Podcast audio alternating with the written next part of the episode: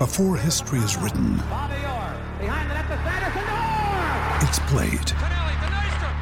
Before it's frozen in time, it's fought one shift at a time. Before it's etched in silver, it's carved in ice. What happens next will last forever. The Stanley Cup Final on ABC and ESPN Plus begins Saturday.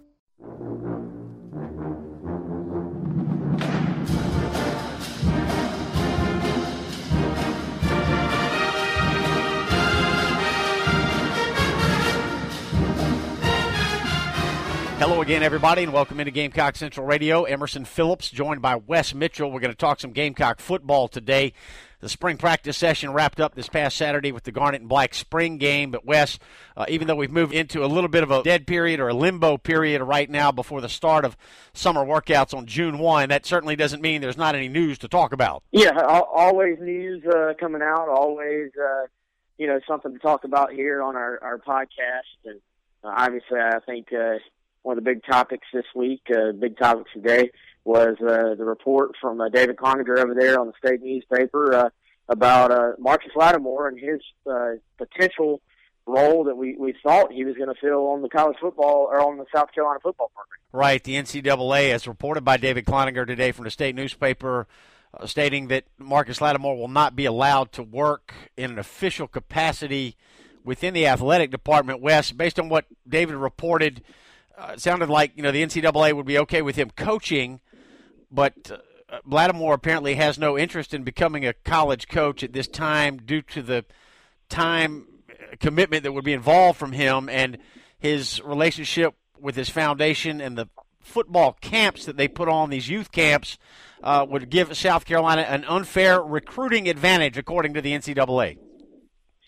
Yeah, you know that that is my interpretation of the situation. I talked to someone uh, close to Marcus uh, today as well after Dave's report came out, and you know I, I think it's not really uh, you know it's not really the fact that he was he's a former player and is going to have that role. It's really more about the fact that um, he was going to have that role and his access to um, kids in the state of South Carolina through his camps and through his foundation that. Uh, I believe the NCAA is pretty much declaring that almost as like a conflict of interest um, for him, and for him to have uh, that access to uh, kids in, in the state while also being on staff uh, in some role at USC on the football program. Um, you know, and I think it's just one of these things where the NCAA, if you never quite know what direction they're going to interpret things, and um, you know, there really aren't.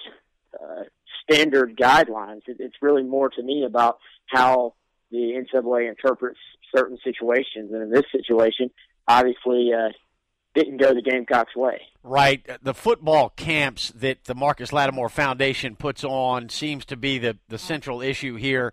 Sounds like he could give up the camps and possibly get hired, but I don't think he, and certainly I can't speak for him, but you know the camps have been a central part of what the Marcus Lattimore Foundation does. I don't know that he has any interest in giving up the camps. I think he you know, seems to like what he's doing, and it will probably continue. So that just means that he won't be allowed to work with the Gamecock football program in an official capacity. He can still be on the periphery of the program. He just can't be hired in an official role. So that's uh, a little bit of bad news for Gamecock Yeah. fans today. Muschamp had talked Yeah. about hiring Lattimore, and everybody, I think everybody in Gamecock Nation gave that two thumbs up. Yeah, and and you know, think of, and I, and I tweeted this, uh, you know, um, shameless plug at Wes Mitchell GC. um, I, I tweeted this earlier. You know, basically, you're talking about Marcus being put in a situation where he has to choose between two things that are very, very near and dear to him. Um, one, obviously, being the kids that he helps with his Marcus Lattimore Foundation, and then two, being uh, the opportunity that he had to help his university. Um, so, uh, you know, when we talk about the the NCAA and the fact that you know uh, Marcus Lattimore never got paid uh, to play at South Carolina, obviously, you know, the, this whole situation of uh, not being able to, you know, p- pay players as, as far as the NCAA goes. Um, at the very least, it, it seems to me that also now trying to control him and what he can do um, as far as his future career goes, um, seems to overstep the bounds of the NCAA, in, in my opinion, as far as making him choose between two things that are obviously uh, very, very important to him. So, um, you know, that is sort of the way when I asked around about it, that's sort of the way it was laid out. That um, when Marcus uh, graduates in May, he's basically been forced to to choose between his foundation that that bears his name and his uh, university that uh, I think we all know. You know, some some people sort of take their school and where they play at uh, more uh, see it a little bit more importantly than others, and I think we all know Lattimore has been a guy that's always wanted to do all he could to help get South Carolina back on the winning track. So uh, two very, very important things to him there, obviously. Right. We certainly haven't heard the last of Marcus Lattimore, but a bit of bad news today in that he will not be able to be hired by the football program at the University of South Carolina per the NCAA. And Wes, I'll be honest with you, I can kind of see where the NCAA is coming from here. If Lattimore is working with kids that are, you know, coming into high school or uh, getting near high school age, I can see how the NCAA might perceive that as a possible recruiting advantage. So I can't really say that I, I, disagree with their sentiment entirely. I see where they're coming from. Uh, what I do have a problem with with the NCAA is a junior staffer with the NCAA Tournament Selection Committee inadvertently telling Frank Martin that the Gamecocks were in the tournament, but that's a, a topic that's been pretty well documented at this point. Uh, but two bits of bad news for the Gamecocks coming from the NCAA here, what, in the last month or so. So let's move on, Wes. We got a little bit of recruiting to talk about today. You follow the recruiting trail very closely for Gamecock Central, and even though we're still, you know, weeks away from the start of summer workouts. A lot of stuff going on with recruiting, and what are some things that our listeners can look for as far as Gamecock football recruiting is concerned? Yeah, you know, the, the coaches um, sort of, uh, you know, you, you finished spring practice uh, last Saturday with the spring game, obviously. Then this week was actually more about um, the staff meeting with the individual players, sort of talking about what was going to be expected of them moving forward. And then, uh, you know, very soon that the coaching staff will hit the uh, proverbial recruiting trail again and be out for evaluation days and and going to stop by schools to um, staff, high school coaching staffs, and, and put send out a lot more offers and stuff like that. So so that part of the process starts up um, about the same time as these high school spring practices start up as well. So that'll be going on as far as individuals to keep an eye on. Uh, Jelani Woods, the uh, quarterback from uh, Ellenwood, Georgia, Cedar Grove High School, that is actually the same high school as uh, Bryson Allen Williams, a South Carolina linebacker. Um, he, he's a guy that I think we're probably monitoring the closest right now because he's talked about being ready to commit. He uh, was on South Carolina's campus uh, for the spring game last week. Uh, really, really likes the Gamecocks and um, actually has been sort of considering South Carolina, Oklahoma State, and Michigan as his top three.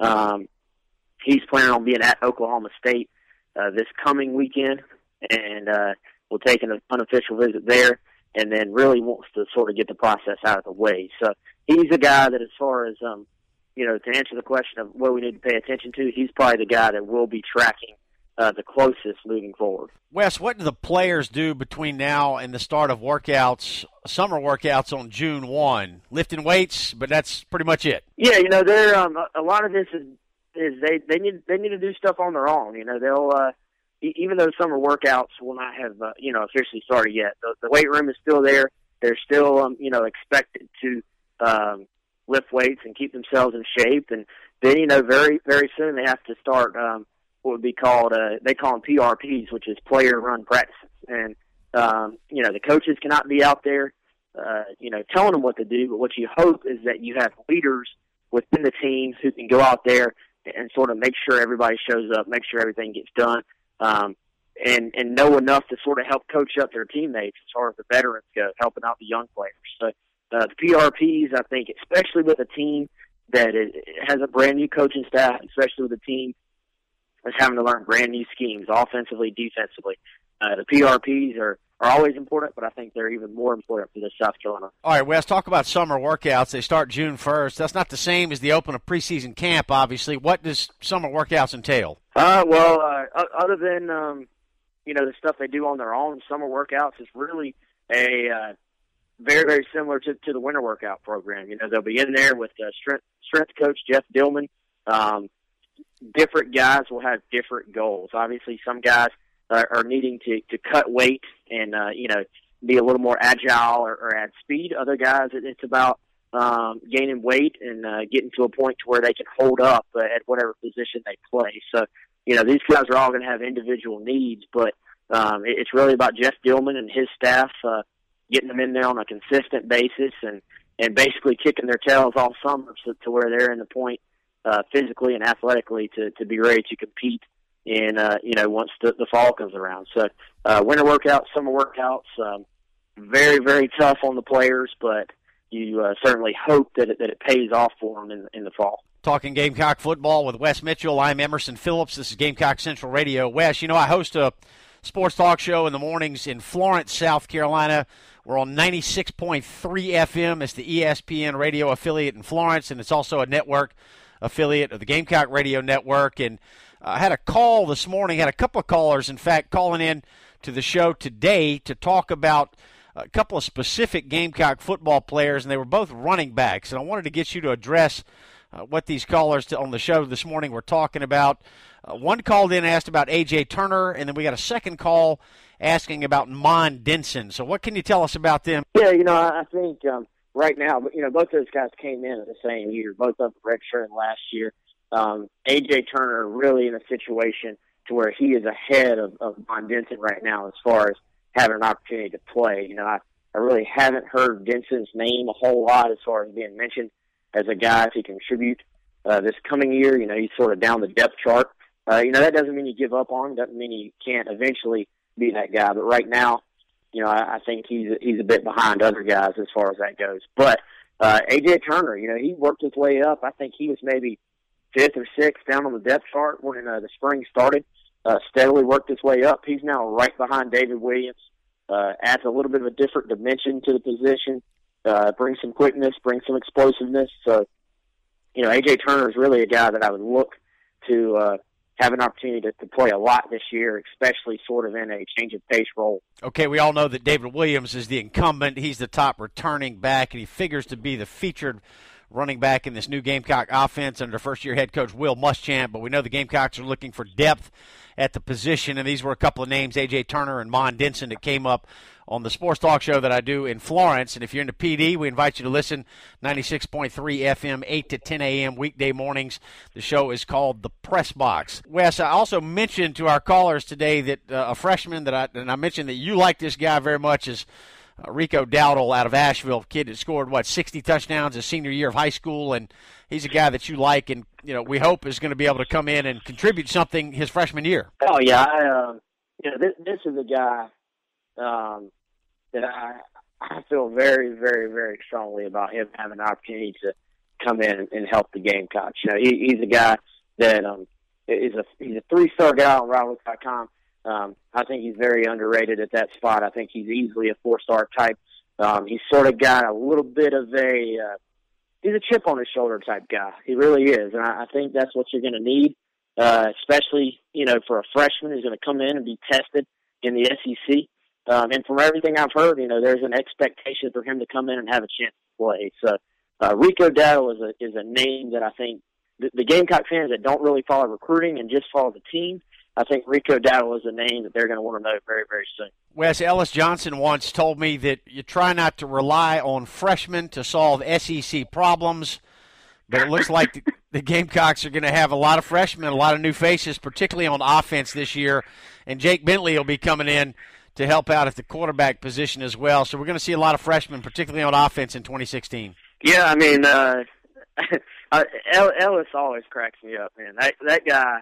Um, he, he's got some sayings, and that that one obviously is true. But um, as Ellis would probably also tell you, um, you know, there's there's not probably not many teams in the country that uh, don't have some spot they're worried about, and probably going to have a freshman come in and play. So um, South Carolina probably has more than most, but hey, that there's a reason why there's a new coaching staff, and there's a reason why they won three games last year.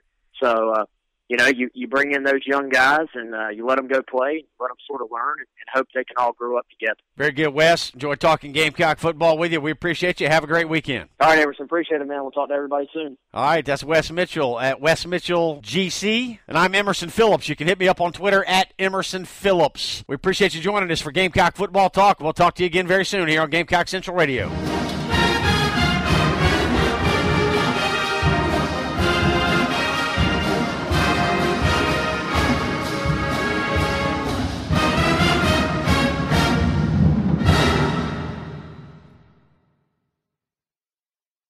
It's time for today's Lucky Land horoscope with Victoria Cash. Life's gotten mundane, so shake up the daily routine and be adventurous with a trip to Lucky Land. You know what they say. Your chance to win starts with a spin. So go to LuckyLandSlots.com to play over 100 social casino-style games for free for your chance to redeem some serious prizes. Get lucky today at LuckyLandSlots.com. Available to players in the U.S., excluding Washington and Michigan. No purchase necessary. VGW Group. Void where prohibited by law. 18 plus. Terms and conditions apply.